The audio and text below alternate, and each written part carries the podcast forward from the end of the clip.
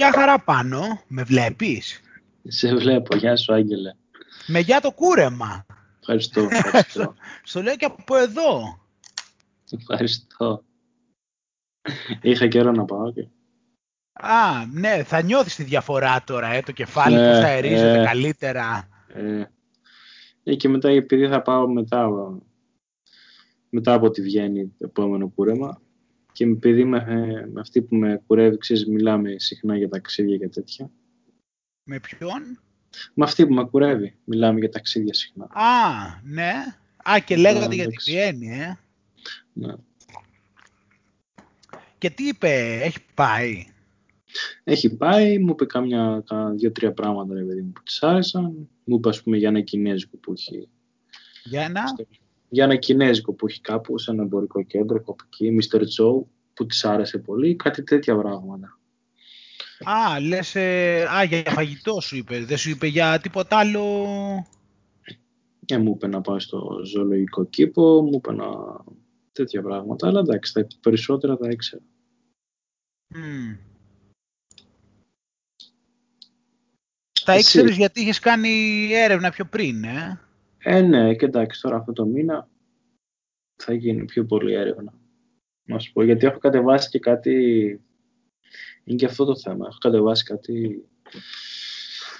κάτι μικρά ντοκιμαντέρ που σχετίζονται με τη Βιέννη και λέω εντάξει, κάτσε να τα δω.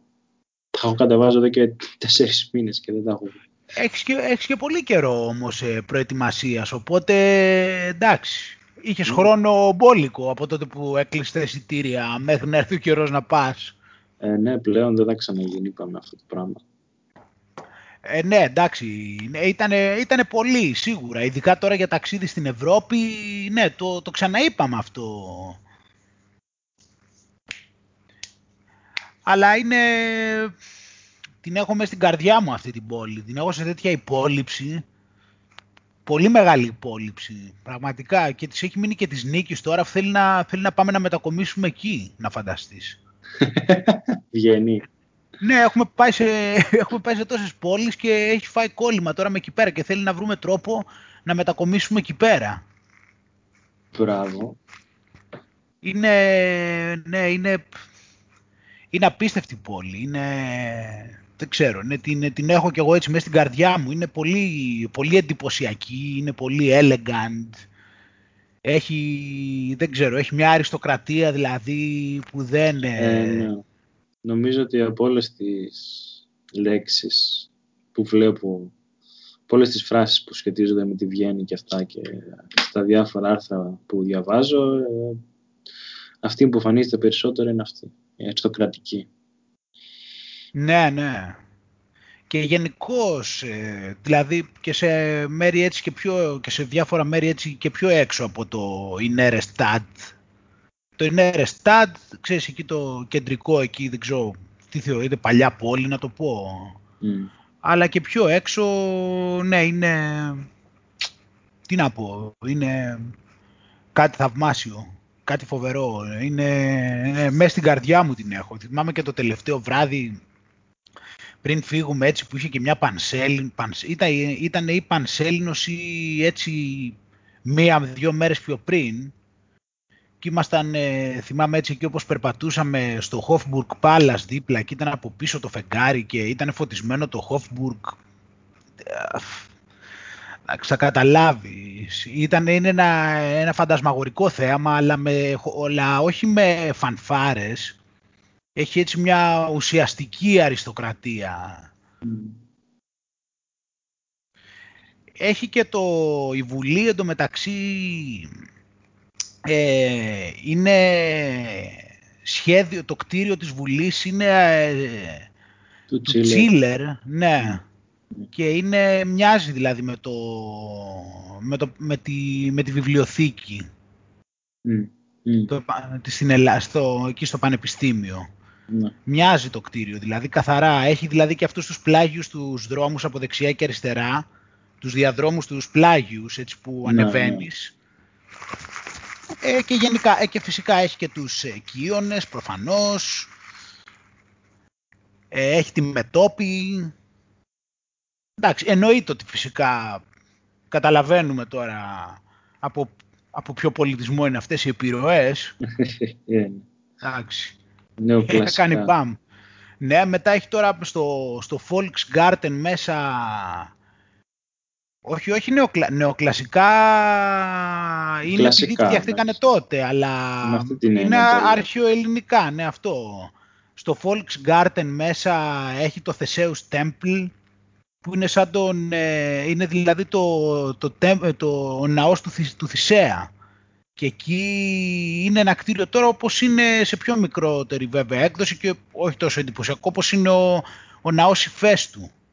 Τον έχεις δει τον ναό Ηφαίστου στην παλιά αγορά; Ναι, μέσα στο Volksgarten λοιπόν είναι ένας μικρός κήπος αυτός. Ε, έχει το, είναι το Theseus Temple. Τώρα τι μου τα λες τώρα, εντάξει είναι νωρίς ακόμα, έχεις ακόμα ένα μήνα μέχρι να πας. Αλλά πφ, τώρα τα σκέφτομαι, εκεί στο Volksgarten εντωμεταξύ έχει και ένα μαγαζί έτσι ε, με, μου- και με μουσική το βράδυ.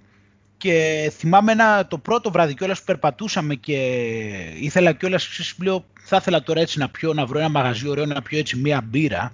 Και περνάμε από εκεί και είναι μέσα στο, στο Volksgarten αυτό και είναι ένα μαγαζί έτσι, έχει και με έξω, το οποίο ήταν απίστευτα θα έλεγα. Δηλαδή μου ήρθε, μας ήρθε δηλαδή ακριβώς. Δηλαδή ήταν ένα μαγαζί τώρα μέσα στο, εκεί πέρα με το, μέσα στον κήπο το Volksgarten το οποίο έβα- είχε, έπαιζε ξέρω εγώ κάτι μου- μουσική ξέρω εγώ τύπου swing και κάτι τέτοια και να έχει το μαγαζί σου λέω τώρα απίστευτο κέφι. Δηλαδή να χορεύουν όλοι και να χορεύουν έτσι ξέρεις κάτι swing και κάτι χορούς τέτοιους και να έχει πολύ κέφι όλοι να χορεύουν ξέρω εγώ μουσική έτσι ωραία να είναι καλοκαιράκι τώρα να έχει 30 βαθμούς, καλά ήταν βράδυ, μπορεί να έχει 25, αλλά είχε, πολύ, είχε ζέστη, ξέρω εγώ, άνετα. Και καθώς είναι έτσι έξω στον κήπο, αυτό στο Volksgarten, το, το φεγγάρι πάνω, τα κέφι εκεί πέρα μέσα στο μαγαζί ήταν τόσο όμορφα δηλαδή εκείνη την ώρα και μπυρόνια μετά εκεί ε, αυστριακά. Ήταν τέλεια. Πω, πω, ωραία. Ναι, τώρα να δούμε και όταν πας τώρα πώς θα είναι ο καιρός, ναι, αλλά μου το θύμισα και αυτό ήταν δηλαδή τότε είχε έρθει, πραγματικά είχε κάτσει, ήταν όπως έπρεπε. Εντάξει, με και τον καιρό. Ούτως ή άλλως και φέτος κρύο είχε πολύ εδώ πέρα Αθήνα. Στην Αθήνα είχε πολύ ήλιο και τέτοια, ε. Και κάποιες Ε, φορές βροχές, είχε, συγγνώμη. είχε κρύο είχε αρκετές φορές. Ναι, και για δηλαδή σε βροχές εγώ σύγκριση με άκουσα. πέρσι. Ναι. Ναι. Κορίτσι μου. Και είχε και, βρο, και βροχές, έχω ακούσει συνέχεια ότι έχει. ναι, είναι λίγο περίεργος ο χειμώνας. Μμ.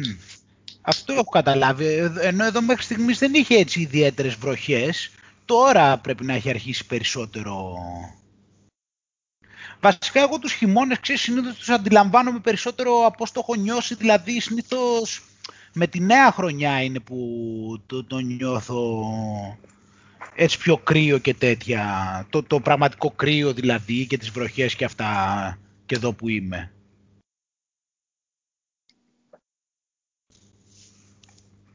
Ναι, οπότε τώρα, θα, τώρα έχει πιάσει το κρύο. Τώρα που τότε που ήμουν και στην Ελλάδα την προηγούμενη εβδομάδα είχε χιονίσει κιόλας εδώ.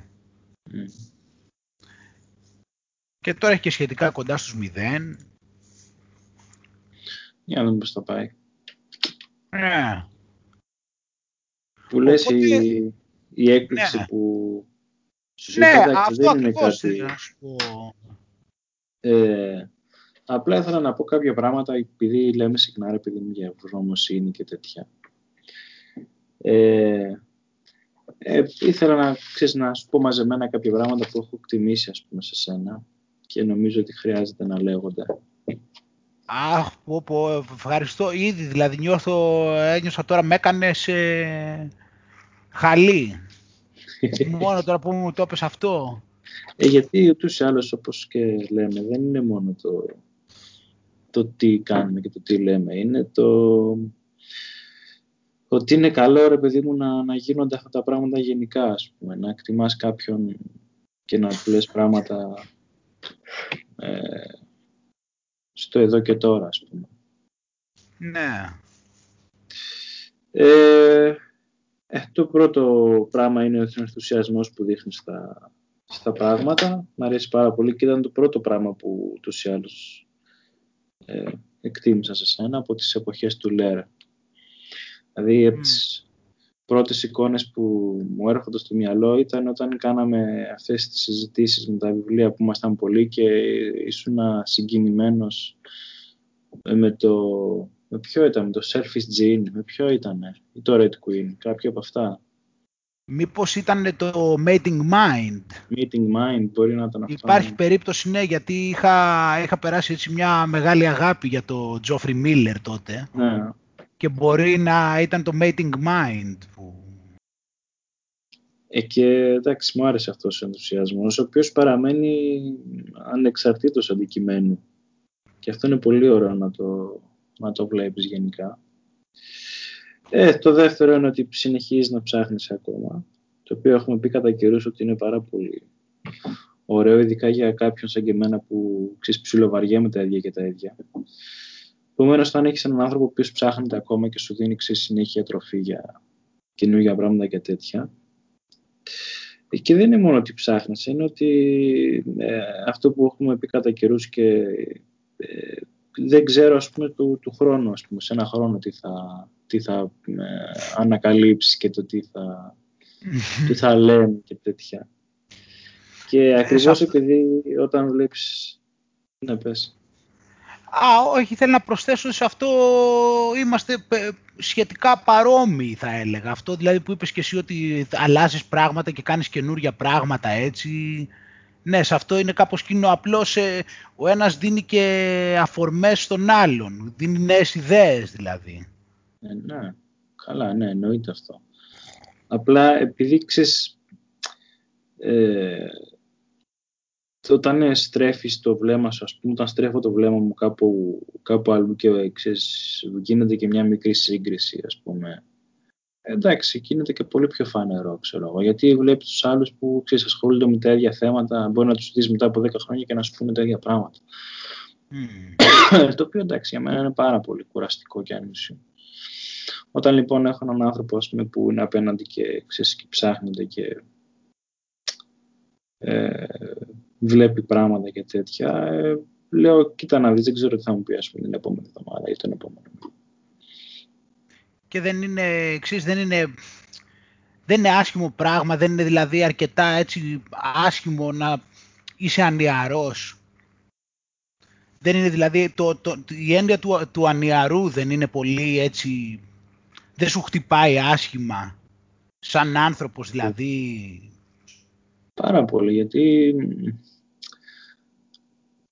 ε, είναι ε, ένα ε, σημαντικό skill το να μπαίνεις λίγο και στη θέση του άλλου, αλλά και να βλέπεις τα πράγματα και από πάνω, σαν τρίτο άτομο, ρε παιδί μου, απ' έξω. Όταν λοιπόν βλέπεις, ξέρεις, μια ένα interaction που λες τώρα είναι δύο άνθρωποι συζητάνε και ουσιαστικά μετά μπορεί να συζητάνε, ξέρω εγώ, τρεις ώρες και να μην μαθαίνουν τίποτα καινούριο. Θα λες τώρα εντάξει, okay, να το κάνεις μια-δυο φορές ας πούμε επειδή συμφωνείτε σε κάποια πράγματα να πω ναι, OK, okay, αλλά από ένα σημείο και μετά λες τώρα εντάξει, για ποιο λόγο ας πούμε. Εντάξει, για τον εαυτό σου πιστεύω που ισχύει για μένα σίγουρα ότι θα, δεν θα μπορούσες να το συνεχίσεις αυτό το πράγμα.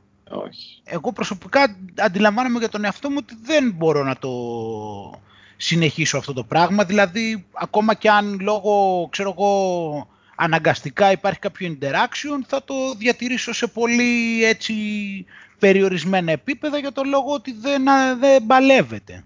Ναι. Ε, και νομίζω είναι και, μια, και ένα είδος ύβρις προς την ίδια τη ζωή όταν δεν ψάχνεις ναι. και όταν δεν... Γιατί είναι σαν να λες ρε παιδί μου ξέρεις κάτι ότι η ζωή είναι τόσο βαρετή από μόνη της που δεν χρειάζεται να το ψιλοψάχνουμε. Όταν όμως ξέρεις, βλέπεις συνεχώς πράγματα που έχουν ενδιαφέρον και ξέρεις skill που θα μπορούσε κάποιος να, να μάθει και τέτοια και να μοιραστεί. Ε, λες τώρα εντάξει, για ποιο λόγο ας πούμε. Μα αυτό δεν είναι κιόλας η, η, η φύση έτσι είναι εκ των πραγμάτων. Δηλαδή έχει τέτοιο, έτσι ένα τέτοιο μέγεθος διαφορετικότητας σε ένα τόσα πολλά σενάρια που μπορούν να παιχτούν, τόσες πολλές επιλογές, δραστηριότητες, ενδεχόμενα, όλο αυτό. Δηλαδή το να μην, ε, το να μην ακολουθείς ε, αυτό το πράγμα δείχνει ότι απλά είσαι πολύ περιορισμένος σε αντίληψη για το τι είναι η ζωή. Έτσι. Κάπως έτσι μου φαίνεται εμένα. Και μετά το, το να ακολουθείς αυτό το πράγμα είναι κάτι πιο φυσικό μέχρι ενός σημείου. Εγώ αυτό καταλαβαίνω, δηλαδή αυτό είναι το νόημα της, ε, δηλαδή αν λέμε ξέρω εγώ αγάπη για τη ζωή, αυτό ας πούμε είναι ένα χαρακτηριστικό το οποίο θα περίμενες να δεις σε κάποιον. Ναι. Και αυτό τώρα ε, επί τη ευκαιρία, επειδή εγώ, εντάξει, όπως είπες, έχω κάποια ενδιαφέροντα και τα λοιπά, είναι και το θέμα ότι μου δίνεις και εσύ και το πάτημα όμως επειδή έχεις ακριβώς την ίδια αντίληψη ε, και τον ίδιο τρόπο αντιμετώπισης της πραγματικότητας που μου δίνεις και το πάτημα και να τα εκφράζω όπως και εσύ κάνεις κάτι παρόμοιο με μένα. Και αυτό, γιατί αυτό έχει να κάνει και για το interaction που λέμε. Γιατί εγώ ας πούμε αν δεχθούμε αυτό που λες ότι που εγώ έτσι πιστεύω δεν είναι να το πενευτώ ότι έχω διάφορα ενδιαφέροντα και διάφορα πράγματα ασχολούμαι. Αν με πάρα πολλούς ανθρώπους δεν υπάρχει το πάτημα να τα εκφράσω με τη συντριπτική πλειοψηφία δηλαδή των ανθρώπων που γνωρίζω, δηλαδή είτε δεν τα εκφράζω καθόλου, είτε θα, τα πω, θα πω ξέρω εγώ κάτι ελάχιστο. Αλλά όχι επειδή έχω κανένα λόγο, απλάς διότι είναι μάρτεο. Όχι επειδή... Ε. Δεν είναι ότι δεν θέλω, δηλαδή όπως παλιά... Το, παλιά δεν υπάρχει το περιβάλλον να το πεις... Ε, ε, δεν έχει νόημα, ναι. Τι να, δηλαδή είναι σαν να πας σε μια γλάστρα ξέρω εγώ, που έχει πλημμυρίσει από νερό να την ποτίσεις.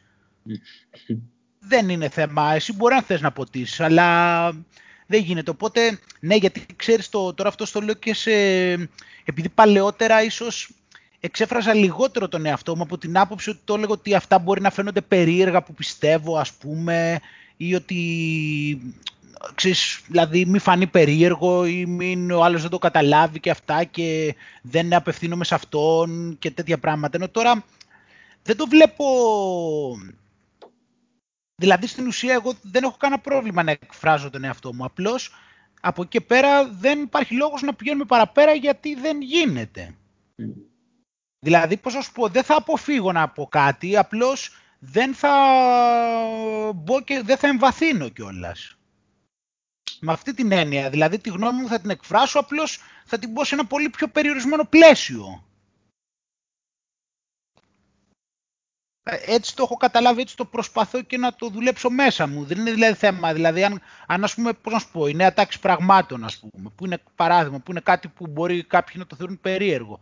Δεν είναι δηλαδή ότι άμα μιλήσω με κάποιον δεν θα του μιλήσω γι' αυτό, απλώς δεν θα του εμβαθύνω. Mm. Με τους πιο πολλούς που δεν μπορούν να καταλάβουν τι εννοούμε με αυτό. Mm-hmm. Δεν είναι δηλαδή ότι, δεν θα, ότι θα του πω εγώ, ξέρω εγώ, αυτά που λέει τηλεόραση μόνο και μόνο για να μην φανεί ότι λέω περίεργα πράγματα. Απλώς δεν θα εμβαθύνω. Ναι.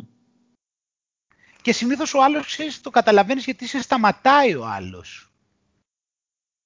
Εντάξει, φαίνεται από πολλά και από τη στάση του σώματος. Και από, ξέρεις, πολλά. Ναι, ναι, έτσι, ναι.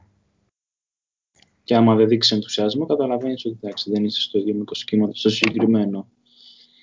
Ναι, ναι, φαίνεται με πολλούς τρόπους, ναι, φαίνεται με πολλούς τρόπους. Ενώ όταν ρολάρει η κουβέντα πάει αυτόματα αυτό. Όταν υπάρχει δηλαδή, όταν υπάρχει κάποιος άλλος ο οποίος η, η απέναντι πλευρά όταν βλέπεις ότι είναι άτομο και αυτό που ενδιαφέρεται, ανεξαρτήτως αν το κατέχει ή δεν το κατέχει το συγκεκριμένο, τότε ρολάρει και το σύστημα. Ενώ αλλιώς άσε, δεν δε τραβάς δηλαδή. Και αυτό ήταν πάλι ένα παλιά. Τώρα είδες πόσα μου έρχονται. Και αυτό ήταν ένα θέμα που είχα παλιά. Ότι ξέρεις, πολλές φορές το τραβούσα το πράγμα, κατάλαβες, προσπαθούσα και νόμιζα ότι είχα εγώ το πρόβλημα. Και τράβαγα, το τράβαγα, το τράβαγα από τα μαλλιά και δεν προχώραγε. Και το περνάω ότι είχα εγώ το πρόβλημα. Και αυτό είναι που σου κάνει και το σύστημα στην ουσία. Σε κάνει δηλαδή να.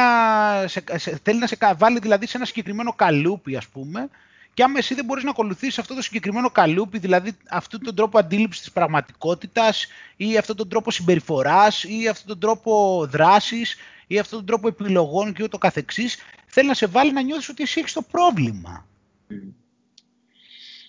Και τώρα μου δίνεις λίγο πάσα γιατί υπάρχει ένα βιβλίο που λέγεται «Είμαι ok, είσαι ok». Νομίζω είναι της συναλλακτικής ανάλυσης. Ε, είναι από τα πιο γνωστά της βιβλία ψυχολογίας και στο αναφέρω για ποιο λόγο, γιατί σου λέει ότι είναι σαν να υπάρχουν τέσσερα είδη interaction. Υπάρχει το «δεν είμαι ok, δεν είσαι ok», που είναι το χειρότερο, που λες ρε παιδί ότι εγώ έχω πρόβλημα και οι άλλοι έχουν πρόβλημα. Υπάρχει το εγώ είμαι ok, εσύ δεν είσαι ok, που βλέπεις ας πούμε τον κόσμο αφιψηλού, ουσιαστικά. Υπάρχει το δεν είμαι ok, είσαι ok, που είναι εκείνη η περίπτωση. Ναι. Ε, και σου λέει ρε παιδί μου ότι το ιδανικό είναι να έχεις μια στάση είμαι ok, είσαι ok. Έτσι λέγεται και το βιβλίο, είμαι ok, είσαι ok. Ε, που καταλαβαίνεις με αυτό το, το πράγμα που είπες και πριν, ότι είναι και το ιδανικότερο, παιδί μου, γιατί λες ότι ξέρεις κάτι τελικά κανείς δεν έχει πρόβλημα. Και εγώ είμαι ok και ο άλλος είναι ok και στην τελική δίνεις ρε παιδί μου σημασία στα πράγματα τα οποία δεν ξέρω εγώ, συμφωνείτε και ρολάει το πράγμα τώρα. Είναι και αυτό, δηλαδή μπορεί να συναντήσεις έναν άνθρωπο, ρε παιδί μου, έχετε 100, 100, κοινά, 100 στοιχεία, ρε παιδί μου, σαν άνθρωποι. Εντάξει, δεν θα συμφωνήσετε σε όλα. Και δύο πράγματα να βρείτε να συμφωνήσετε και να πάτε ο ένας στον άλλον, ξέρεις πιο μακριά. Ε, ευτύχημα είναι. Ναι, απλώς ξέρεις, σε κάνει και αμφιβάλλεις αν μπορείς να βρεις και ένα στοιχείο το οποίο να, να σε προχωρήσει. Αυτό είναι το θέμα. Γι' αυτό, και... γι αυτό ακριβώς, Άγγελε, θεωρώ ότι έχουμε χάσει πολύ το δρόμο γιατί δεν έχουμε μάθει να, ε, να εμβαθύνουμε κιόλας για να βρούμε τελικά τα κοινά μας στοιχεία. Και αυτό που σου είχα πει με τη θυμάσαι με τη συνέντευξη που σου είπα ότι άμα πάρεις τον άλλο συνέντευξη μέσα σε δύο ώρες μπορείς να βρεις θησαυρούς και πράγματα ρε παιδί μου που δεν έχεις ανακαλύψει. Ε, μόνο ναι. με μια εκβαθέων συζήτηση και μόνο με ερωτήσεις που δεν γίνονται πλέον συχνά μπορεί να το κάνεις αυτό. Μου πεις τον άλλον, ποια ήταν τα χόμπι σου τα προηγούμενα χρόνια; Τι κάνεις κάτι που δεν το έχεις ξέρω εγώ πει κάπου; Ποια είναι τα βιβλία που σου κάνουν εντύπωση; Ποια είναι τα, οι δραστηριότητες. Ποιους ανθρώπους θαυμάζεις. Δηλαδή, με τέτοιες παρόμοιες ερωτήσεις θα βγουν πράγματα που έχουν ενδιαφέρον. Τι να του πεις το. ξέρω εγώ. Θα βγουν όμως. Ε, ε, νομίζω όλοι κρύβουν κάτι. Δεν ξέρω, δεν είναι... Δεν είμαι απόλυτα σίγουρος. Δηλαδή, πραγματικά δεν, δεν ξέρω, δηλαδή, το, και κρύβουν κάτι, δηλαδή, και πόσο βάθος υπάρχει σε αυτό. Δεν είμαι σίγουρος, δηλαδή, τι να σου πω όσο περνάει ο καιρός, δηλαδή και βλέπεις ε, και μου φαίνεται ότι τα, ε, οι άνθρωποι γίνονται όλο και πιο όμοιοι. Ένα. Στο λέω κιόλας, εντάξει, θεωρώ ότι εκφύσεως, δηλαδή, πώς να σου πω, το θεωρώ δεδομένο ότι θα μπω σε αυτή τη διαδικασία με κάποιον άλλον. Δεν το λέω πάλι τώρα για να πάρω σωστό ότι είμαι καλός, απλώς αν θέλεις, επειδή και με βολεύει κιόλας. Δηλαδή, αν βρίσκω ότι δεν έχουμε κοινά στοιχεία, θα προσπαθήσω να βρω ή κάτι ενδιαφέρον για να περάσει και η ώρα αν θέλεις. Οπότε μην φαίνομαι ότι είμαι και ο καλός της υπόθεσης. Αν θες δες και εγωιστικά, αν είναι εγωιστικό αυτό που λέω, με έναν άλλον θα προσπαθήσω πολύ να βρω κάτι που έχει ουσία μέσα του, γιατί αλλιώς δεν περνάει η ώρα. Ναι. Και δεν είμαι σίγουρος ότι βρίσκω. και μετά, ναι, απλά σου λέω ότι είναι πολύ δύσκολο να βρεις. Ναι. Απλά θεωρώ ότι, ότι μπορεί να βγει, αλλά είναι πάρα πολύ δύσκολο. Και χρειάζεται ιδανικές συνθήκες και πολλά πολλά πράγματα για να γίνει αυτό. Ναι, και συν της άλλης σου εξαρτάται και σε ποιο επίπεδο μιλάς. Εννοείς τώρα, ξέρω εγώ, σε μια συζήτηση μισής ώρας να σου πει ο άλλος πέντε πράγματα, σε βάθος που μπορείς κάθε εβδομάδα ξέρω εγώ, να σε τροφοδοτεί με καινούργιες ιδέες, κάθε μέρα, κάθε χρόνο, κάθε δέκα χρόνια. Και είναι και σε ποιο επίπεδο μιλάμε. Ε, ναι. Ε, εντάξει, αυτά που είπες το δυσκολεύουν πάρα πολύ. Σου λέω σε επίπεδο συζήτηση τώρα. το να συναντιέσαι με τον άλλον κάθε εβδομάδα και να σου λέει κάτι καινούριο, ε, Ναι, εντάξει, είναι σπάνιο. Γι' αυτό και εμείς εδώ πέρα τη συνομιλία αυτή τη φυλάμε έτσι σαν κόριο φθαλμών. ε, για να σου συνεχίσω τα άλλα που σου έλεγα, ε, επίσης είναι σημαντικό το γεγονός ότι μοιράζεσαι τις γνώσεις αυτές. Γιατί υπάρχουν και άνθρωποι και θυμάσαι τώρα, δεν χρειάζεται να αναφέρω ονόματα που είχαν συσσαγωγικά γνώσεις και ακόμα και αυτές ας πούμε δεν τις μοιραζόντουσαν με τον κόσμο. Ναι, ναι. Ε, κάποια από αυτά που, που σου λέω συνδέονται βέβαια μεταξύ τους. Δηλαδή, τώρα αυτό που σου λέω με τις, με τις γνώσεις αυτά, επίσης το ότι δεν είσαι ψώνιο, ας πούμε, να πεις ότι ξέρεις κάτι, να, να έχεις μια έπαρση του στυλ «OK, okay, διάβασα, τα ξέρω όλα και δεν χρειάζεται να μου πεις τίποτα». Μμ. Το οποίο και αυτό είναι σημαντικό. Ε, γιατί και αυτό είναι κουραστικό, ρε παιδί μου, να μιλάς με κάποιον και να έχεις την αίσθηση ότι ξέρεις κάτι, έρχεται να μου μιλήσει απλά για να, για να πει σε κάποιον άλλον άνθρωπο αυτά που ξέρει χωρίς να ακούσει τη δική μου άποψη. Ε, ναι, ευχαριστώ. Αυτό είναι και κάτι, ξέρεις, αυτό σφυριλατείται και με τον καιρό. Όσο, όσο, όσο έχω καταφέρει δηλαδή να το έχω, δεν ξέρω. Όσο το έχω, αυτό σφυριλατείται, ξέρεις, εντάξει. Έχω περάσει κι εγώ δηλαδή τις εποχές, ξέρεις, τις πιο, πιο απόλυτες. Ε, και αυτό είναι ένα στοιχείο. Ότι έχεις περάσει διάφορες φάσεις. Και ακριβώς επειδή έχεις περάσει διάφορες φάσεις, ε, είναι πολύτιμο. Γιατί έχεις περάσει και από πράγματα, ρε παιδί μου, που, που τώρα δεν μας αρέσουν, ας πούμε. Δεν είναι ότι ξεκίνησες μια ευθεία γραμμή και έχεις μια άποψη εδώ και 10 χρόνια επειδή μου και λες ότι αυτό είναι το σωστό.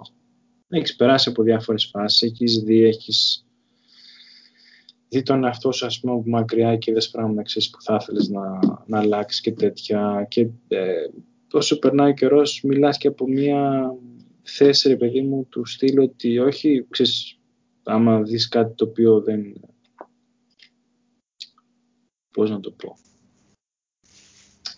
θα το πω απλά δεν είναι καλό. Δεν το λες με την έννοια ότι ξέρεις κάτι, άκου να σου πω ποιο είναι το καλό, αλλά ε, υπάρχει μέσα και μια, και μια ουσία του στυλ. Έχω περάσει κι εγώ από τη δική σου φάση, παιδί μου, και ξέρω ότι ξέρεις κάποια πράγματα. Νιώθεις ότι βγαίνει όντως αυτό το πράγμα, ε; ε ναι, και μόνο από την αποδοχή, ρε παιδί μου, που δείχνεις, το οποίο είναι ε, πραγματικά πολύτιμο πράγμα η αποδοχή. Ναι, ευχαριστώ πολύ. Αυτό είναι, δηλαδή αυτό, είναι ένα από τα που το παίρνω σε πολύ, το έχω σε πολύ μεγάλη...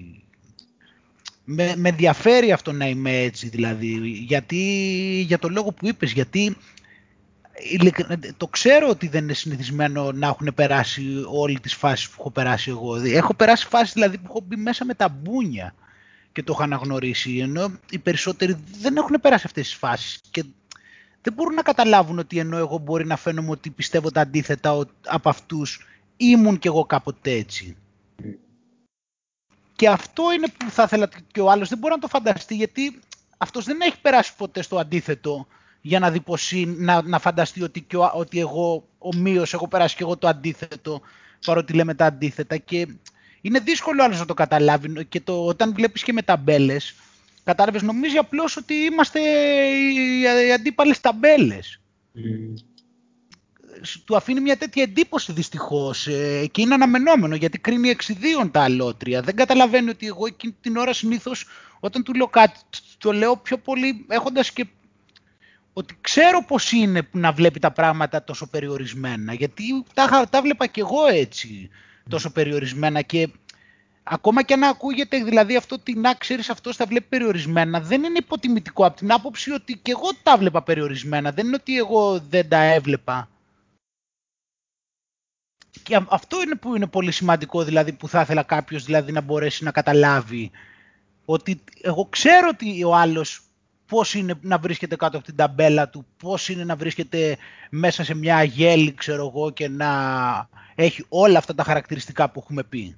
Mm. Πώς είναι, ξέρω εγώ, να πιστεύει το σύστημα, πώς είναι να έχει εγωισμό για τον εαυτό του, πώς είναι να έχει φοβίες, πώς είναι, ξέρω εγώ, να υποστηρίζει κάποιους συγκεκριμένους, πώς είναι, ξέρω εγώ, να μην μπορεί να, να αντιλαμβάνεται τον κόσμο έτσι όπως του τον περιγράφει η τηλεόραση. Να είναι σε καλτ. Να είναι σε καλτ, ναι, που είναι το απόλυτο όλων αυτών, βέβαια. Που αυτό είναι το απόλυτο όλων αυτών, είναι το ύψιστο επίπεδο. Mm. Όλων αυτών, δηλαδή το να είναι σε κάλτα εμπεριέχει όλα αυτά τα πράγματα στον ύψιστο βαθμό τους. Και αυτό είναι και ένα σημείο δηλαδή το οποίο είναι να μας χαροποιεί δηλαδή όταν έχεις περάσει δηλαδή από αυτό το πράγμα και το έχεις καταλάβει την ουσία του πώς είναι να είσαι σε ένα καλτ. Και αυτό είναι το θέμα. Και ο άλλος εκείνη την ώρα δεν μπορεί να σε δει, ξέρω εγώ, σε βλέπει. Νομίζει απλώς ότι εσύ είσαι κάποιος αντίπαλος. Ότι δηλαδή εσύ απλώς είσαι, ξέρω εγώ, κάποιος ο οποίος μιλάει για την ε, ταμπέλα του, του αντιπάλου του. Ε, νομίζω και αυτό φεύγει σιγά σιγά γιατί έξω, νομίζω ότι ακούμε όσο περνάει ο καιρός ακούμε περισσότερο και μιλάμε λιγότερο. γιατί τώρα, εντάξει, από τη μία βέβαια είναι το θέμα το να εκφράσεις τον εαυτό σου, από την άλλη, εντάξει, πόσο και να πεις. Ε, ναι, μωρέ, αυτό έχω καταλάβει. Δηλαδή, συνήθως μετά κιόλας επαναλαμβάνεσαι. Ναι, ναι. Ε, ε, ξέρεις, το, το λέω και δηλαδή φαίνεται, μου φαίνεται, πώς να σου πω, δηλαδή, εκτός αν μιλήσεις για κάτι συγκεκριμένο.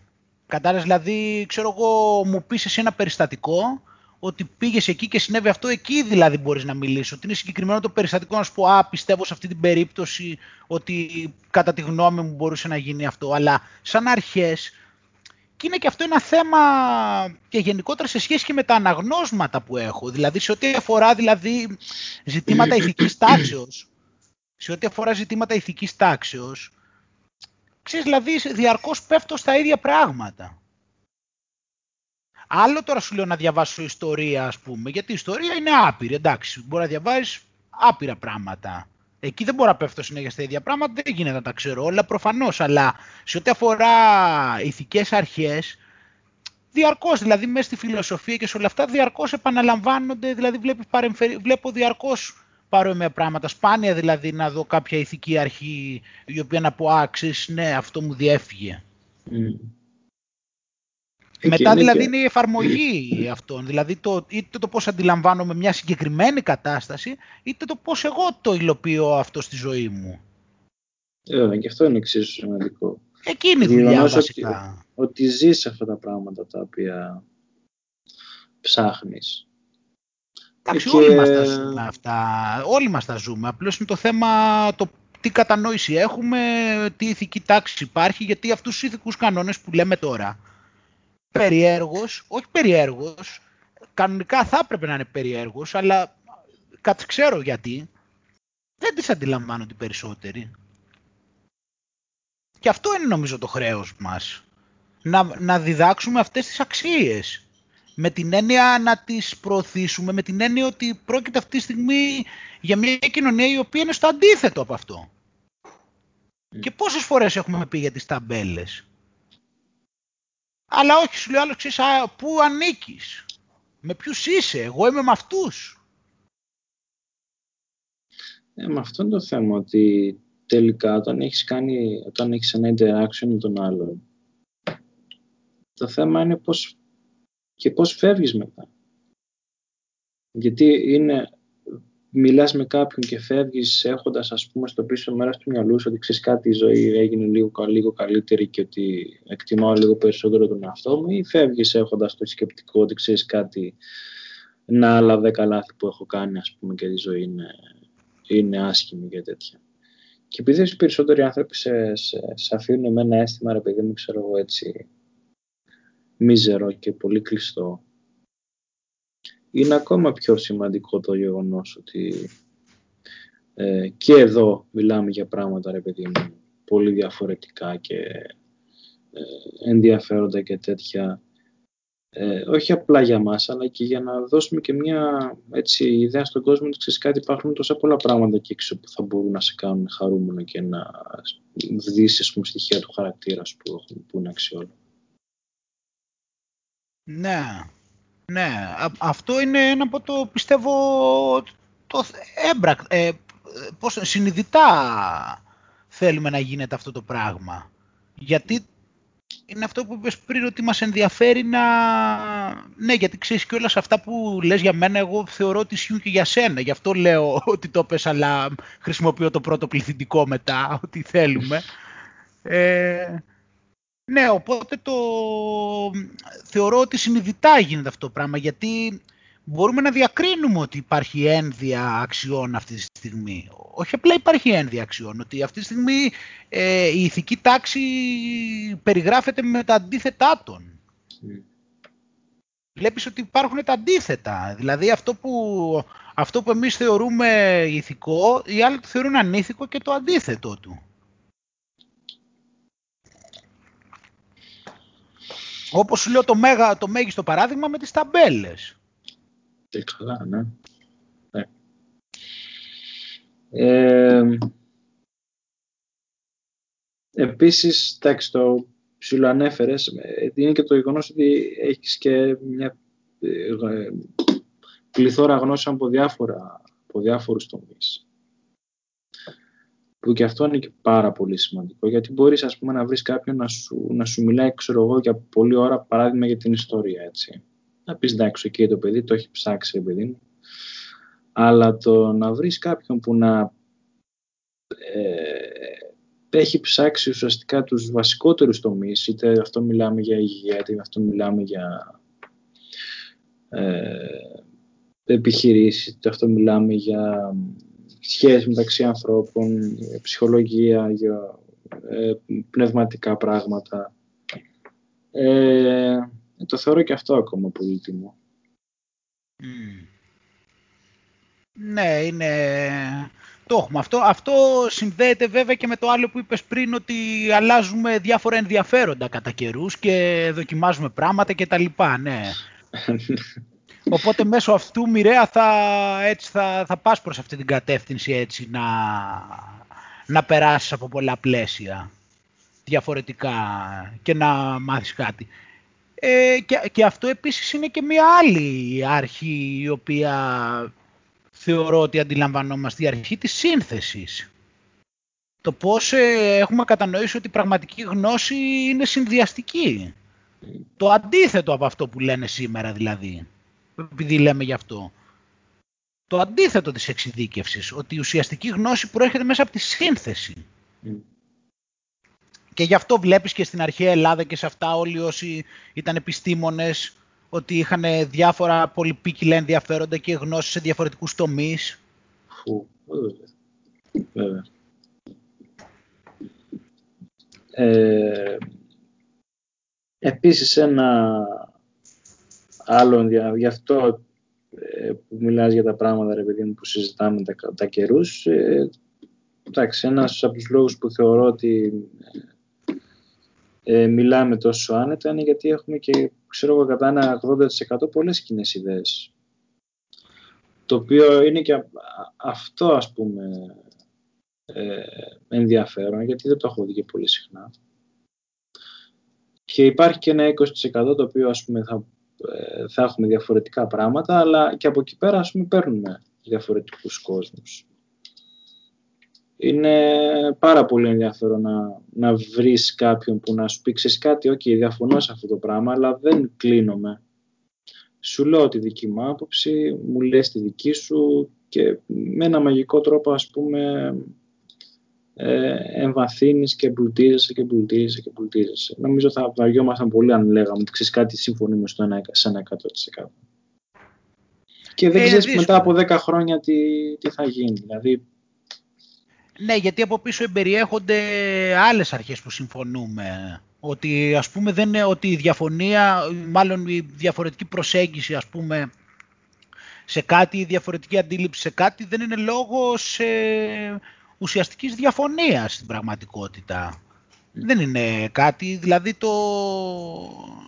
αυτό το έγραφα και στις σημειώσεις μου και προηγουμένως είναι ένα πράγμα που δεν έχουν καταλάβει οι άνθρωποι. Δηλαδή όλοι μας, που το έχουμε ξαναπεί κιόλας, στην ουσία όλοι μας ε, είμαστε ε, μέρη μίας, μίας ενωμένης συνείδησης. Απλώς ο καθένας μας ε, έχει αντιληφθεί τον κόσμο, έχει βιώσει τον κόσμο, έχει κάνει τις παρατηρήσεις, έχει, έχει κάνει focus σε διαφορετικά πράγματα και έχει μια διαφορετική αντίληψη της πραγματικότητας. Αυτό δεν είναι λόγος. Άλλο πάλι που είναι αντίθετο με το σημερινό που σχετίζεται με τις ταμπέλες. Το ότι ο άλλος δηλαδή έχει διαφορετικά βιώματα και έχει αντιληφθεί την πραγματικότητα με διαφορετικό τρόπο είναι το φυσιολογικό να συμβαίνει και επουδενή δεν είναι λόγος να είναι εχθρός σου. Το αντίθετο, αυτό είναι το θέμα να συμβαίνει. Ε, ε, γι' αυτό και προκύπτουν και νέα ερεθίσματα. Και δηλαδή, ε, το είχα πει και σε προηγούμενη συνομιλία, ότι ο λόγος που πάω αυτή τη φορά βγαίνει είσαι εσύ, ας πούμε. ναι. Ναι, αυτό είναι που είπαμε στην αρχή, ότι μέσω των ε, διαφορετικών εμπειριών και αυτά δίνει ιδέες ο ένας στον άλλον. Ναι, και ποτέ δεν ξέρεις, ας πούμε, μετά από... μπορεί ας πούμε, να έχεις πει κάτι το οποίο, ξέρω εγώ, σήμερα να, το κρατάω μέσα στο μυαλό μου, παιδί μου, αλλά να μην μου κάνει κλικ, ας πούμε, μετά από κάνα δύο χρόνια να πω, άξιες κάτι αυτό. Και το έναυσμα να είναι κάτι που είπες ή κάτι που, που έκανες. Ναι, όλο αυτό είναι της, ε, η αλληλεπίδραση. Ε, δεν μπορώ να παραβλέψω και το γεγονός που για μένα προσωπικά είναι απίστευτα σημαντικό ότι το πρώτο μου ταξίδι στη, στην Αγγλία ήταν μέσα από σένα, το οποίο το χάρηκα απίστευτα. Που την ήθελες στην Αγγλία, σου άρεσε να έρθεις. Φου, φου. Και Εντάξει, η αγάπη μου φάνηκε για την Αγγλία και για τα διαβάσματα και όλες και για την ιστορία της και για διάφορα άλλα πράγματα και για τις σειρές ας πούμε ακόμα που, ναι. που μιλάμε κατά καιρούς. Που... Και με το Σέρ, ο Σέρλοκ Χόλμς. Καλά Σέρλοκ. ε, ναι, τότε, δε, αφού που είχες πάει τότε εκεί και εντωμεταξύ τότε ναι και πήγες και τότε και μου είχες πάρει και μου είχες πάει και μου είχες αγοράσει αυτό το βιβλίο με το Downton Abbey που βλέπα εκείνη την περίοδο το Downton Abbey και μου πήρες αυτή τη βιβλιαράρα εκεί πέρα που περιέγραφε τα γυρίσματα και όλα αυτά. Ναι, γιατί τότε είχα φάει, μ' άρεσε, έβλεπα πολύ εκείνη τη σειρά, έτσι είχα φάει κόλλημα. Mm. Τώρα έχει τελειώσει βέβαια δυστυχώς. Ε, τώρα γυρίσαν την ταινία. Ε, του χρόνου νομίζω θα βγει. Mm. Του χρόνου το φθινόπωρο είναι να βγει η ταινία, οπότε δεν νομίζω να είναι ακόμα έτοιμη. Ε, ε, αφού τη ζητούσαν οι οπαδοί. Ε, ε, και το τελευταίο στοιχείο είναι ότι περνάμε πάρα πολύ καλά από κοντά. Δηλαδή μου κάνει και αυτό εντύπωση, ας πούμε.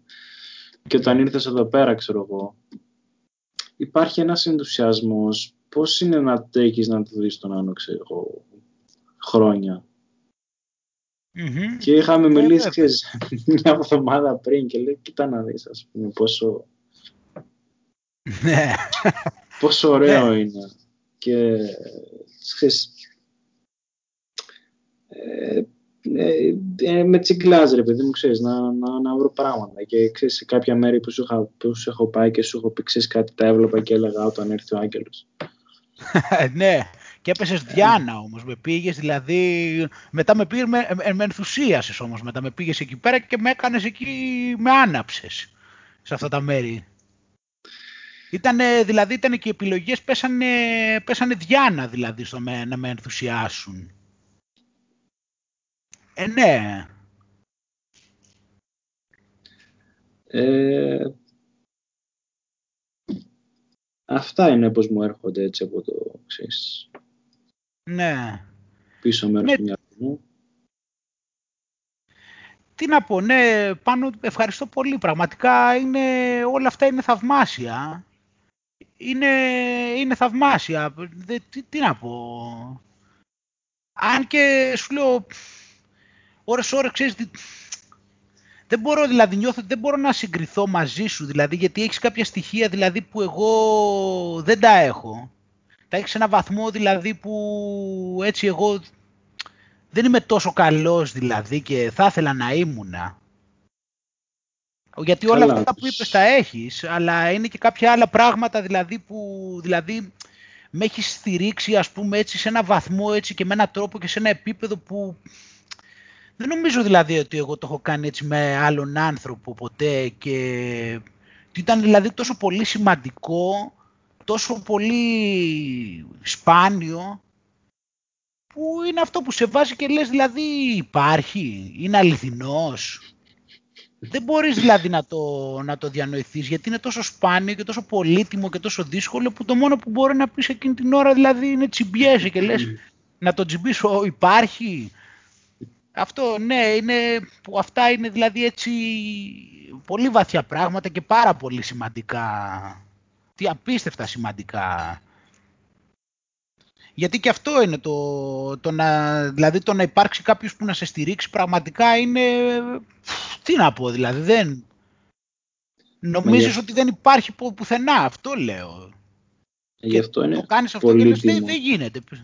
Ε; Μα γι' αυτό είναι πολύτιμο το γεγονός ότι υπάρχει μια άλληλο αποδοχή. Γιατί μεγαλώνοντας και σε ένα περιβάλλον, όχι μόνο εμείς, υποθέτω και, και περισσότεροι, που δεν υπάρχει αποδοχή. Το γεγονός όταν να βγαίνει κάποιος και να λέει κάτι, θέλω να ακούσω αυτό που λες, θέλω να, να ακούσω την ιστορία σου, θέλω να δω πώς βλέπεις τον κόσμο και να το αποδέχεσαι. Είναι απίστευτα πολύτιμο, ας πούμε, και στην τελική είναι και απελευθερωτικό. Πάρα πολύ. Και, και αυτό που λες ε, είναι το πρώτο επίπεδο κατά μία έννοια. Για φαντάσου μετά παραπέρα ο άλλος να πιστεύει σε σένα, να πιστεύει δηλαδή στην αυθεντικότητά σου, να πιστεύει στο έργο σου, να πιστεύει στην αξία σου, στις δυνατότητές σου. Όταν δεν υπάρχει κανένας που θα στο πει αυτό. Γιατί λέμε, δεν θα στο πει κανένας εννοώ όταν είσαι, ξέρω εγώ, όταν ακολουθείς μια αυθεντική πορεία. Δεν λέμε τώρα να πας να γίνεις, ξέρω εγώ, τραπεζίτης. Εντάξει, άμα θες να γίνεις τραπεζίτης, όλοι θα σου πούνε ναι, πιστεύουμε σε σένα και μπράβο και τέτοια. Λέμε τώρα για τις περιπτώσεις αυτά. Εκεί όμως που θα, που θα έχεις δει τα πράγματα βαθιά και θα προσπαθείς να ε, ακολουθείς μια αυθεντική πορεία, δεν θα βρίσκεται κανένας ο οποίος να σε στηρίξει. Αυτό είναι το, το πολύτιμο. Άμα είναι να κάνεις τα τυποποιημένα που κάνουν όλοι οι άνθρωποι και να τα βάζεις μετά στο facebook και να σου πατάνε like, εντάξει, χαίρομαι πολύ. Δεν λέμε για αυτές τις περιπτώσεις. Όταν κάνεις αυτά που τα νομίζουν ε, το κατεστημένο για σωστά, OK, okay, εντάξει, έχεις άλλους που μπορεί να σου λένε μπράβο. Εμείς λέμε όμως στα άλλα, σε αυτά που φαίνονται περίεργα, αν υπάρχει κανένας που να σε στηρίξει. Και δεν υπάρχει, είναι πολύ σπάνιο, γι' αυτό σου λέω. Όχι μόνο δεν θα σε, δεν θα σε στηρίξει δηλαδή, θα σε υποτιμήσει.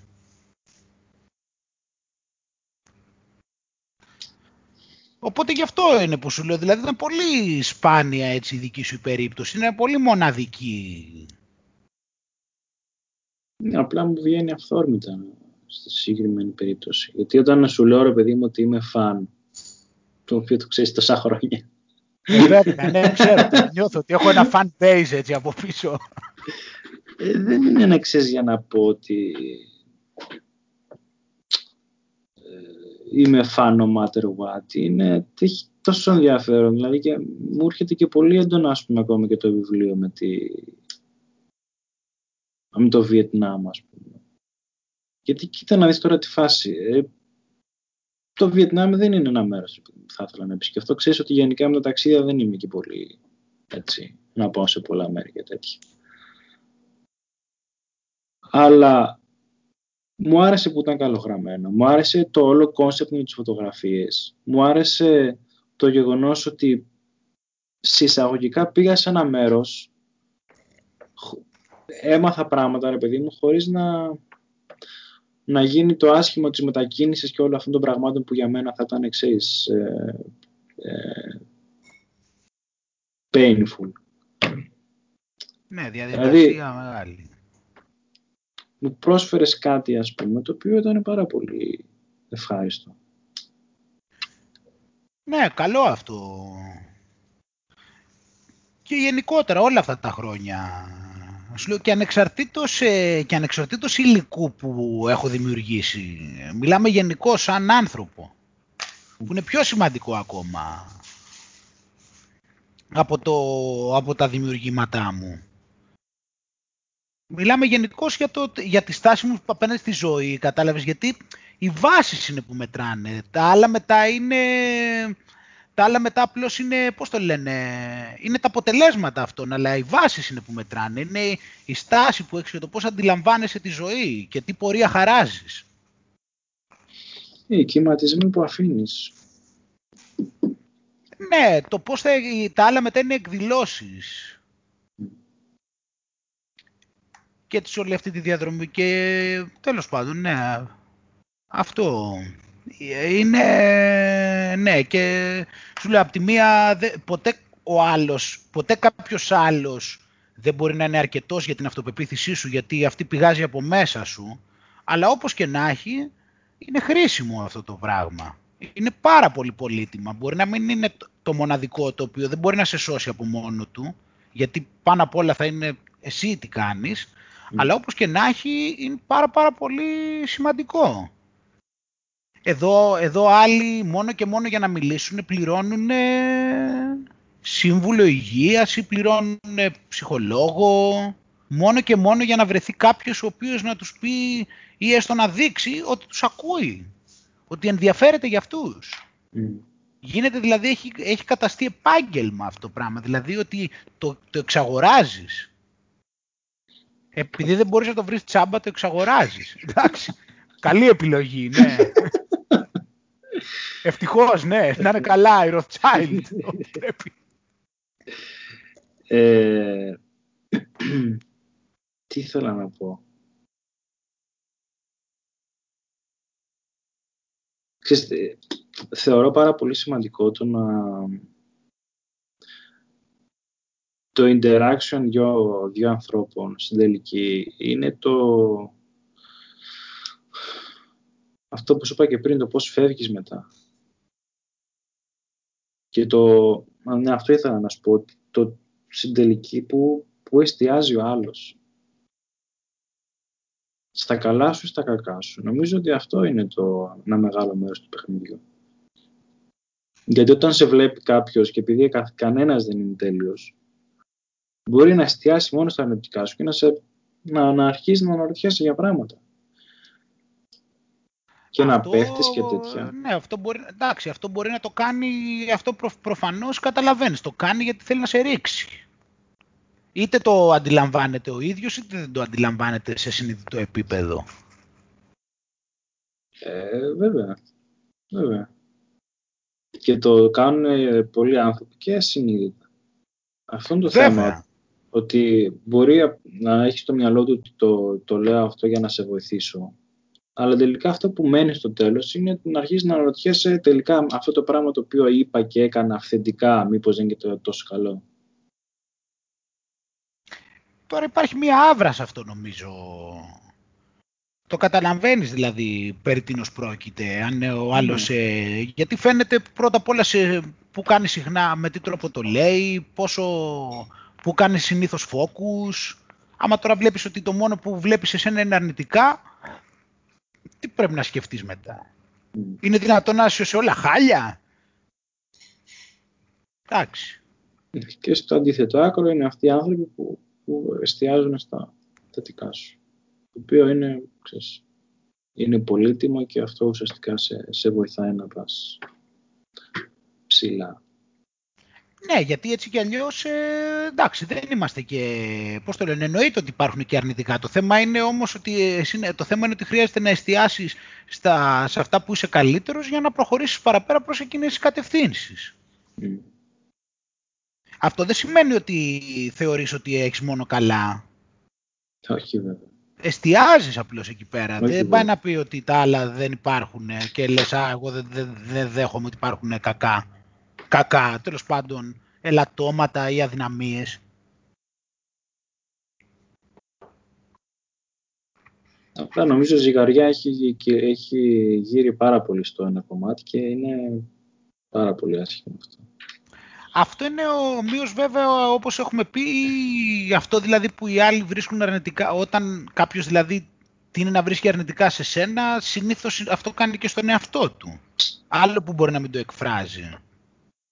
Ε, ναι, και μα, είναι αυτό που είχα πει και κάποια στιγμή ότι όπως συμπεριφέρεσαι στον εαυτό σου, συμπεριφέρεσαι και στους άλλους και αυτά τα πράγματα που βλέπεις και στον εαυτό σου βλέπεις και στους άλλους. Δεν είναι τυχαίο το γεγονός ότι πολλά από τα πράγματα που, που είπα ε, βλέπω στοιχεία και από τον εαυτό μου. Και το λέω με ποια έννοια, ότι ε, για παράδειγμα δεν ανέφερα επειδή μου για τα ταξίδια που έχεις κάνει. Κάποιος θα μπορούσε κάλλιστα να πει: Ξέρεις κάτι, με έχει βοηθήσει για, για χίλιους δύο λόγους, ρε παιδί μου, το γεγονός ότι έχεις πάει ξέρεις, κάποια ταξίδια. Είναι αξιοθαύμαστο είναι, αλλά βλέπεις ότι για μένα δεν ήταν πολύ πάνω στις, στο, στο, πώς το λένε, στη προτεραιότητα. Κατάλαβες τώρα να σου πω. Ναι, αυτό είναι σχετικό, εντάξει, προφανώς. Ε, Καλά, τα, τα, τα, ταξίδια καταρχήν είναι, εντάξει τώρα, δεν ξέρω τώρα μας διέκοψε, εντάξει, καταρχήν τα ταξίδια όπως είπαμε είναι οι εκδηλώσεις, εμείς δεν μιλάμε για τις, ε, ε, ε, η αξία είναι στο attitude, γιατί υπάρχουν και, ε, γιατί πολλοί άνθρωποι μπορεί να έχουν πάει πολλά ταξίδια και να βλέπεις ότι δεν έχουν αποκομίσει κάτι. Εγώ τώρα δεν το λέω για να πω ότι εγώ είμαι ο Θεός και επειδή έχω πάει ταξίδια. Δεν ξέρω τι έχω κάνει, δεν με νοιάζει να μπω σε μια ταμπέλα. Αλλά θέλω να σου πω ότι επειδή λες για τα ταξίδια, το ταξίδι είναι η εκδήλωση. Το θέμα είναι το attitude που έχει ο άλλος. Όχι το πώς, τι, τι εκδήλωση κάνει. Γιατί άλλως υπάρχουν και άνθρωποι που μπορεί να μην έχουν πάει κανένα ταξίδι και να είναι πάρα πολύ σοφοί και να είναι απίστευτοι άνθρωποι. Αυτό είναι μια εκδήλωση. Το attitude είναι που έχει σημασία. Ε, γι' αυτό ξαναγυρνάμε και πάλι στις αρχές. Ναι. Το ταξίδι από μόνο του δεν λέει κάτι να πει, να πει κάποιος ότι έχει πάει πολλά ταξίδια από μόνο του. Υπάρχουν πολλοί που έχουν πάει πολλά ταξίδια και είναι σαν να μην έχουν πάει πουθενά. Δεν είναι, από μόνο του δεν λέει κάτι. Mm. Εμείς λέμε τώρα για το ποια είναι το attitude, δηλαδή το να πεις ας πούμε ότι, είναι, το να πεις, ας πούμε, ότι έχει διάφορα ενδιαφέροντα και ότι έχει ασχοληθεί με πολλά θέματα, αυτό είναι ένα attitude. Γιατί είναι, είναι εσωτερικό, δεν είναι η εκδήλωση. Το ποια είναι αυτά τα θέματα δεν είναι η σημασία το ποια είναι, είναι πολλά όμως.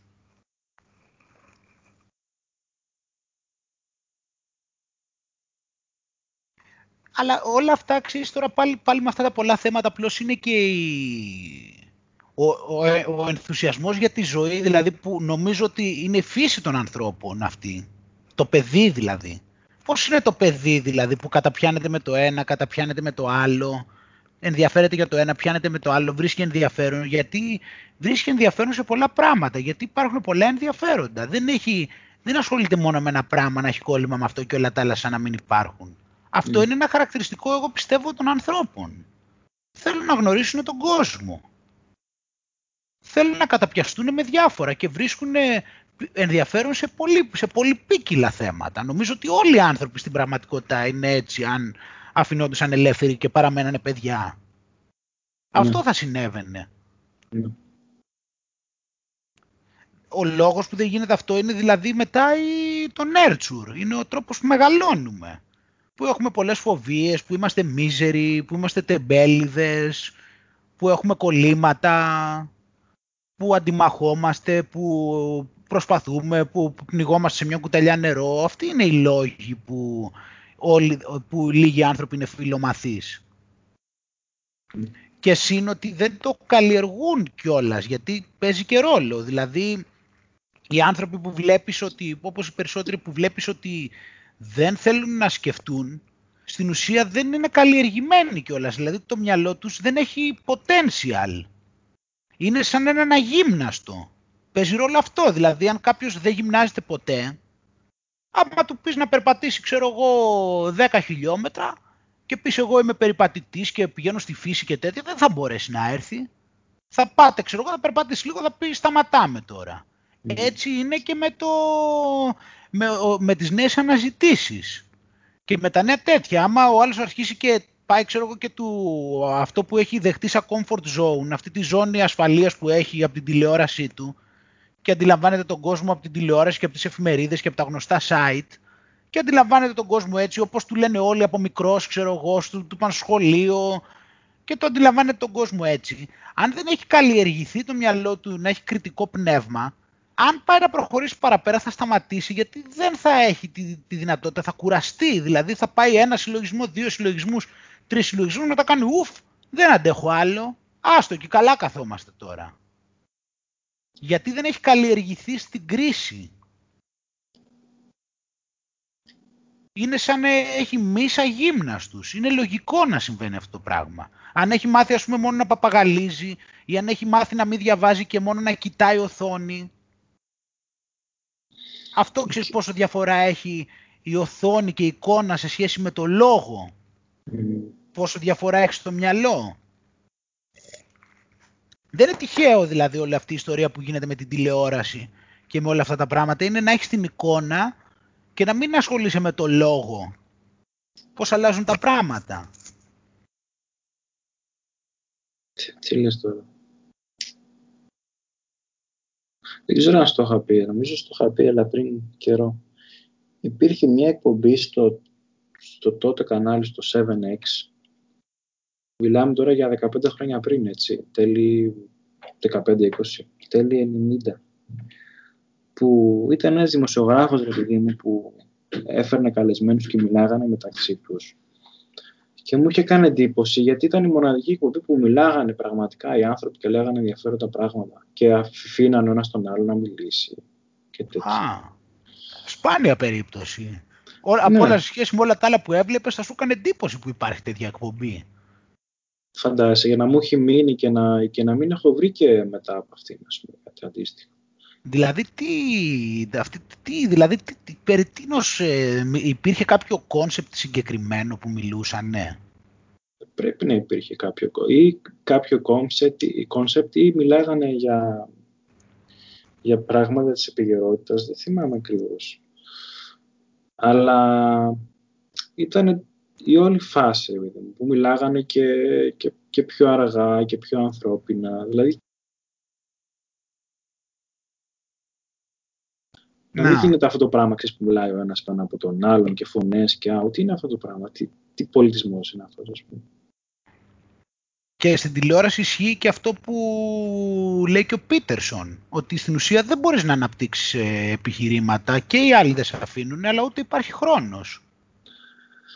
Χάλι μαύρο, Άγγελε, χάλι μαύρο. Είχα δει και μια εχθές προχτές, μια λίγο από συνέντευξη κάποιου τι χάλι είναι αυτό το πράγμα. Λες μια, μια πρόταση και μετά άλλος σου κάνει μια, μια, μια άλλη ερώτηση.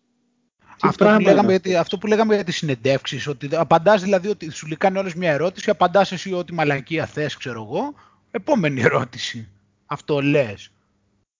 Μπορεί να σου πει κάποια ενδιαφέρουσα ερώτηση. Να αρχίσεις εσύ να μιλάς, να προσπαθείς ρε παιδί μου να πεις τις 5-6 συνδέσεις που έχεις κάνει στο μυαλό σου και στην πρώτη σύνδεση να σου αλλάζει θέμα. Αν να σου αλλάξει και θέμα, τι, δηλαδή να μην σε αφήσει να το ολοκληρώσεις, δηλαδή. Να, να. Δεν πρέπει δηλαδή να, αυτό το βλέπεις όμως πώς γίνεται όλο αυτό, δηλαδή δεν πρέπει να, υπάρξει, να υπάρχει σύνθετος λόγος. Πρέπει να είναι δηλαδή μία σκέψη τη φορά και τέλος, δηλαδή να σε αποχαυνώνει. Ναι. Βλέπεις πόσο ξεκάθαρα γίνεται αυτό το πράγμα. Δεν υπάρχει δηλαδή να μην υπάρχουν οι συνδέσεις που λες, μία, μία σκέψη τη φορά. Για να σου δημιουργεί έτσι αυτή την αποχάβνωση, να μην μαθαίνει γι' αυτό. Δηλαδή να, στην ουσία να, να είναι το, το μυαλό σου μαλθακό. Στην ουσία να συντηρεί δηλαδή μια, μια χαζομάρα, δηλαδή μια μαλθακότητα, μια πνευματική αγυμνασία η ναι. τηλεόραση. Να μην μπορείς δηλαδή με το που πάει ο άλλος να σου πει κάτι πιο σύνθετο, εσύ να κάνεις πίσω, να πεις όχι δεν το αντέχω. Είναι σημαντικό θέμα αυτό πάντως, Άγγελε, το, το, το ότι δεν μας μαθαίνουν ποτέ την τέχνη της συνομιλίας. Ούτε στο σχολείο, ούτε στην τηλεόραση, παντού. Και βλέπεις ε, και σε κάποια βιβλία που έχω διαβάσει, ας πούμε, για ζευγάρια και τέτοια, ουσιαστικά προσπαθείς να τους μάθεις πάλι την αλφαβήτα. Έτσι φαίνεται. Ναι. Αυτό είναι ΑΒ, ναι, σωστά. Αυτό πιάνεται ότι είναι η ΑΒ να τους μάθεις ο άλλο να μιλάει. Οπότε δεν υπάρχει επικοινωνία. Βέβαια. Καλά η επικοινωνία γενικότερα, πώς το λένε, υποβαθμίζεται, γιατί η επικοινωνία έχει να κάνει βέβαια και με άλλα μέρη και με, και με τη γλώσσα σώματος κλπ, εκτός από το λόγο. Ε, και αυτή τη στιγμή υπάρχει κουλτούρα επίσης των μηνυμάτων. Πού το πας και αυτό; Η κουλτούρα των μηνυμάτων υποβαθμίζει και αυτή την επικοινωνία. Δεν μπορεί να συγκριθεί δηλαδή ο, ο ηχητικός διάλογος με τα μηνύματα.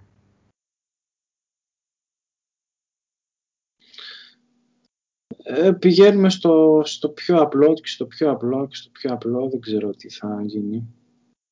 Ε, θα μιλάμε έτσι με emoticons ή δεν θα μιλάμε καθόλου. Ναι, και αυτό είναι το θέμα, ξέρεις, υπάρχει αυτός ο συνδυασμός του, της έκφρασης με τη σκέψη.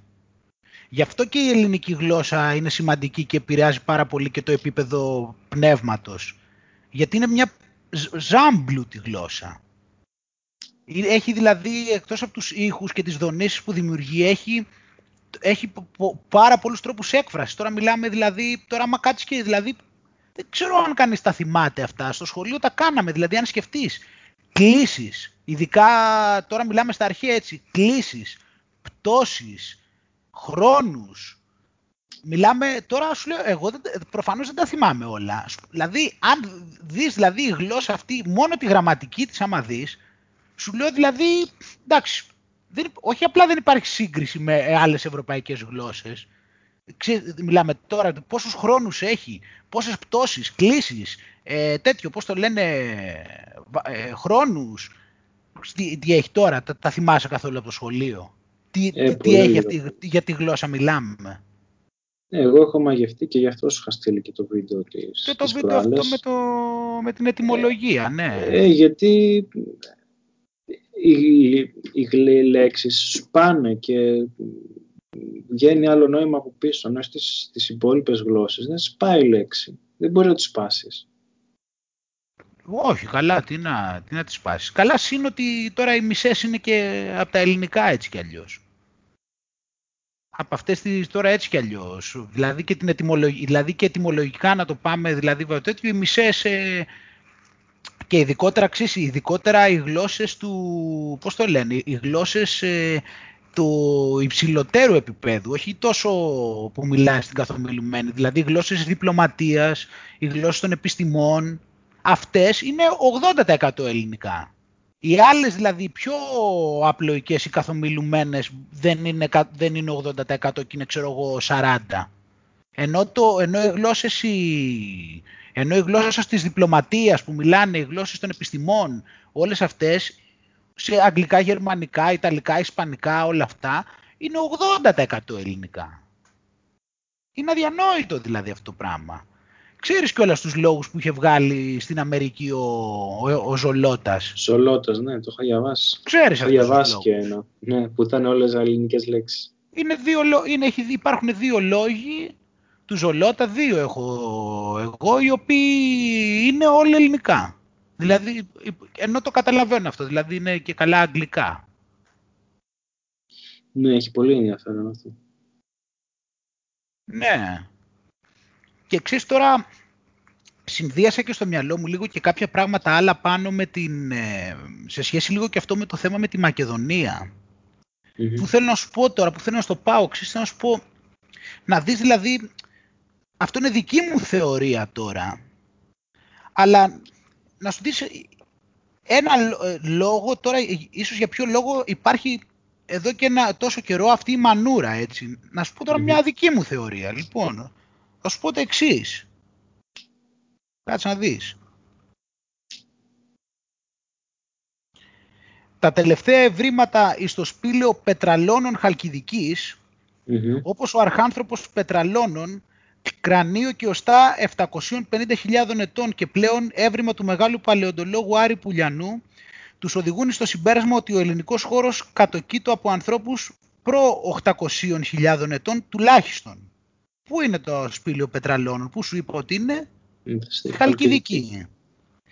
Στην κοιλάδα του Αξιού ποταμού, περιοχή ξηροχωρίου Βαθυλάκου, πού είναι αυτό, δεν είναι στη Μακεδονία στον αξιό ποταμό.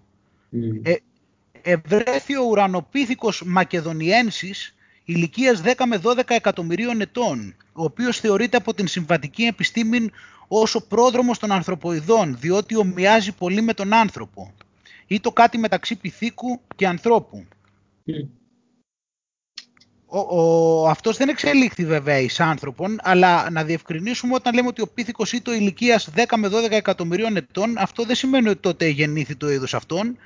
Ο αριθμός αφορά την ηλικία των ευρημάτων. Το είδος αυτό πιθανόν να ζούσε και εκατομμύρια χρόνια πριν. Ενώ μας λένε για τον Αυστραλοπίθηκο που ήταν δύο εκατομμύρια πριν. Αυτό σου είπα, Αυστραλοπίθηκος Μακεδονιένσης 10 με 12 εκατομμύρια χρόνια πριν. Άλλο τώρα. Σου είπα και τα δύο αυτά σε ποιο γεωγραφικό διαμέρισμα ήταν. Η στο χωρίον Περδίκα της Πτολεμαίδος, σε ποιο γεωγραφικό διαμέρισμα είναι και αυτό, έχει ευρεθεί επίσης από τον ανθρωπολόγο Άρη Πουλιανό ολόκληρος ελέφας ηλικίας 3 εκατομμυρίων ετών ο οποίος είχε κτυπηθεί στο στήθος και είχε φωνευθεί από ανθρώπους με αιχμηρό εργαλείο, οι οποίοι μάλιστα είχαν αρχίσει και τον τεμαγισμό του. Τους ονόμασαν κυνηγούς της Πτολεμαίδος. Ο Άρης Πουλιανός επίσης έφερε στο φως απολυθωμένην κνήμην ανθρώπου που έχει και τα δύο οστά ηλικίας 11 εκατομμυρίων ετών περίπου. Ανεβρέθη εις λατομείων εν λειτουργία εις τριγλίαν χαλκιδικής και όπως εδήλωσε ο κύριος Πουλιανός το υπόλοιπο του σώματος ή διασκορπίστη από τους λατόμους και τους δυναμίτες ή υπάρχει ακόμα μέσα στο υπόλοιπο πέτρωμα. Ευρέθησαν εκεί και εργαλεία εχμηρά από χαλαζία. Ο χαλαζίας είναι πυρητικών πέτρωμα σκληρότατων, πλησιάζει το διαμάντι της αυτής ηλικίας. Η χρονολόγησης έγινε από το Πανεπιστήμιο της Νότιας Καρολίνας, Ηνωμένες Πολιτείες με όλα τα σύγχρονα μέσα και στρωματογραφίας, δηλαδή σε ποιο στρώμα εδάφους ευρέθη, διότι είναι γνωστή πλέον στην επιστήμη η ηλικία κάθε στρώματος εδάφους. Συνεχίζοντας τις έρευνές του, ο κύριος Πουλιανός στην περιοχή της Τρίγλιας Χαλκιδικής έφερε στο φως αρχές του 21ου αιώνα πολλά οστά ανθρώπων από όλα τα μέρη του σώματός των που ανήκουν εις 10 άτομα περίπου. Τα οστά αυτά χρονολογηθέντα υπελογίστησαν ηλικίας 13 εκατομμυρίων ετών συν πλην 1,5 εκατομμύριο χρόνια.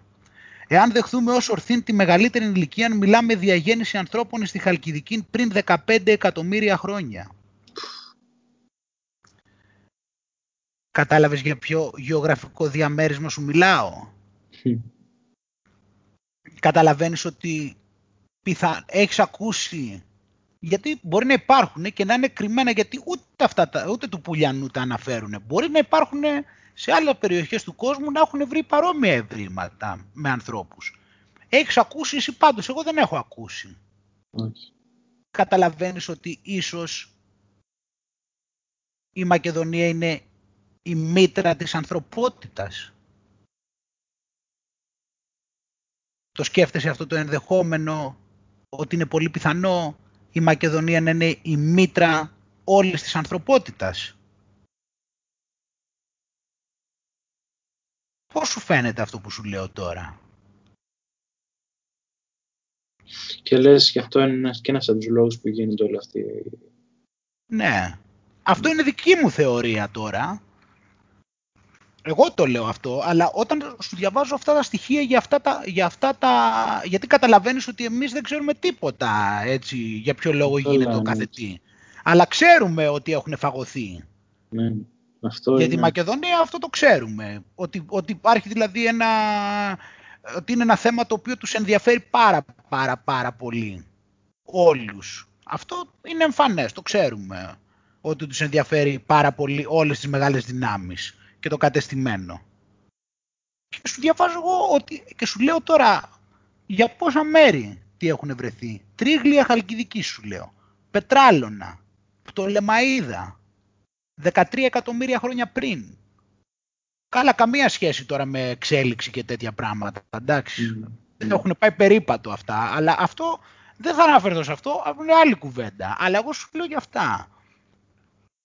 Βέβαια, ο Πλάτων γράφει, η αλήθεια είναι βέβαια ότι ο Πλάτων γράφει ότι άλλοι λένε ότι τους ανθρώπους τους εγέννησε αυθόρμητα η γη σαν, τον, σαν τους καλύτερους καρπούς της και ότι ο πρώτος άνθρωπος εμφανίστηκε κοντά στη λίμνη Κοπαίδα, προτού υπάρξει καν η σελήνη. Οπότε αυτό είναι λίγο διαφέρει με τη θεωρία μου, γιατί η λίμνη Κοπαίδα είναι κοντά στη λιβαδια Είναι πιο χαμηλά δηλαδή. Αλλά όπως και να έχει, αν τα βάλεις αυτά τώρα, το κατάλαβες εδώ τώρα τι λέει ο Πλάτων. Λέει για λίμνη Κοπαίδα. Αυτό είναι στη λιβαδιά, σου λέει είναι πιο χαμηλά. Αλλά όταν σου λέω εγώ τώρα ότι βλέπω ότι έχει, βρει, ότι έχει βρεθεί τώρα άνθρωποι, οστά ανθρώπων τώρα 13 και 15 εκατομμύρια χρόνια πριν, στη Μακεδονία, όταν σου λέω ότι, ότι έχουν βρει ότι 11 εκατομμύρια χρόνια πριν πάνω, το καταλαβαίνεις, ότι κυνηγούσαν. 11 εκατομμύρια χρόνια πριν κυνηγούσαν, κυνηγούσαν ελέφαντες, είχαν όπλα. Είχαν όπλα και κυνηγούσαν. Τρία εκατομμύρια χρόνια πριν. Δηλαδή, καμία σχέση τώρα με αυτά τα πράγματα. Mm. Είχαν αρχίσει και τον τεμαχίζανε, δηλαδή σκότωσαν ελέφαντα και τον, είχαν αρχίσει και τον τεμαχίζανε κιόλας. Δεν είχε καμία σχέση με την ιστορία που ξέρουμε. Mm. Αλλά αυτό σου λέω είναι σημαντικό, δηλαδή γιατί βλέπεις ότι τους έχουν μεγάλη μανούρα με τη Μακεδονία, έχουν τρελαθεί. Έχουν τεράστια μανούρα, η οποία δεν δικαιολογείται να είναι κάτι απλό αυτό. Ούτε mm. καν να σου πω ότι είναι απλά για λεφτά. Τέτοια μανούρα δηλαδή, ούτε δηλαδή μπορώ να διανοηθώ ότι τόση μανούρα γίνεται έτσι απλά, ξέρω εγώ, για τίποτα επιχειρήσεις. Τα πράγματα πάνε πολύ πιο βαθιά. Εγώ το θεωρώ πάρα πολύ σημαντικό αυτό πάντως. Δηλαδή εξεπλάγει όταν, εξεπλάγει όταν είδα πόσα διαφορετικά στοιχεία υπάρχουν για εκείνη την περιοχή. Ότι υπάρχουν τέτοιου είδους ευρήματα από την, από την Μακεδονία. Ούτε από τη στερεά Ελλάδα, ούτε από άλλο. Από την Μακεδονία συγκεκριμένα.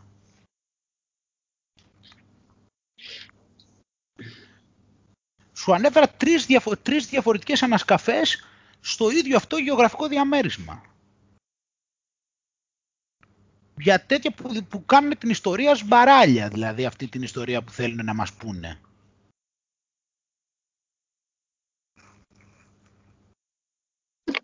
Άγγελα, κλείσουμε σιγά σιγά. Ναι, ήθελα να σου πω τώρα και ένα τελευταίο... Ναι, ναι, για πες, πες. Μόνο, ναι. Ε, είδα το, το έτερος εγώ. Ε, καλά. Για μένα... Ναι, η... ναι κορυφαία... Ε, για μένα η κορυφαία ταινία που έχει βγει από το, το 2010 ναι, και μετά στην Ελλάδα. Εντάξει. Εσένα σ' αρέσουν έτσι και τα αστυνομικά έτσι και αυτά. Μ' άρεσε γιατί ήταν ε, πολύ αξιόλογη προσπάθεια. Από ηθοποιία, από σενάριο, από το concept, δηλαδή το να συνδέσεις τις, με τις ιδέες του Πυθαγόρα με, ναι. με ένα αστυνομικό, δηλαδή εντάξει, λατρεμένο δεν μπορώ να Ναι, ήταν πολύ... Είχε, και εγώ αυτό είχε, είχε δηλαδή έξυπνο σενάριο, με όλο αυτό δηλαδή που έκανε με τους φίλους αριθμούς, ήταν πολύ... 220 και 287 πρέπει να ήταν η πρώτη φίλη αριθμή. 287 πρέπει να είναι ο άλλος, ε ο φίλος του 220. Νομίζω ναι. Ήταν πολύ έξυπνο, πολύ έξυπνο εκεί το σενάριο και είχε όλα τα, έτσι, τα χαρακτηριστικά ε, μιας ταινίας ξέρω εγώ, με serial killer. Ήταν ξέρω εγώ, αστυνομικός ο οποίος ήταν, είχε τις ιδιορυθμίες του ξέρω εγώ. Αυτό το κλασικό ξέρεις, ο αστυνομικός, όχι ο αστυνομικός μάλλον, ο ερευνητής της υπόθεσης που είχε τις ιδιορυθμίες, που είχε το αυτοκινητάκι, ξέρω εγώ, δηλαδή φτιάχνανε ένα πολύ συμπαγή έτσι. Ναι. Φτιάχνανε έτσι ένα πολύ συμπαγή και ξεχωριστό χαρακτήρα. Είχε το χαρακτηριστικό τέτοιο ότι ήταν, αυ, ήταν αυτιστικός, ότι... Και, και αυτό που ήταν αυτιστικός, δηλαδή συνδυάζεται με το γεγονός ότι είχε να κάνει με αριθμούς όλο αυτό. Ναι. Ήταν δηλαδή έξυπνο όλο αυτό, ότι είχε να κάνει με αριθμούς, αυτός ήταν αυτιστικός. Με το, είχε το αμαξάκι, ότι είχε τα συγκεκριμένα χαρακτηριστικά, το πώς παραλληλιζόταν και η ιστορία με την ιστορία του πατέρα του. Mm ήταν έτσι πολύ καλοδουλεμένο και το σενάριο και όλα αυτά δηλαδή το πώς τα, τα τέτοιο. Εγώ όταν είχα δει την ταινία μετά έστειλα μήνυμα στο σεναριογράφο σκηνοθέτη Α. Και του είπα πράγματα για τέτοια. Το πόσο μου άρεσε, το πόσο περήφανος είμαι που είναι ελληνική ε,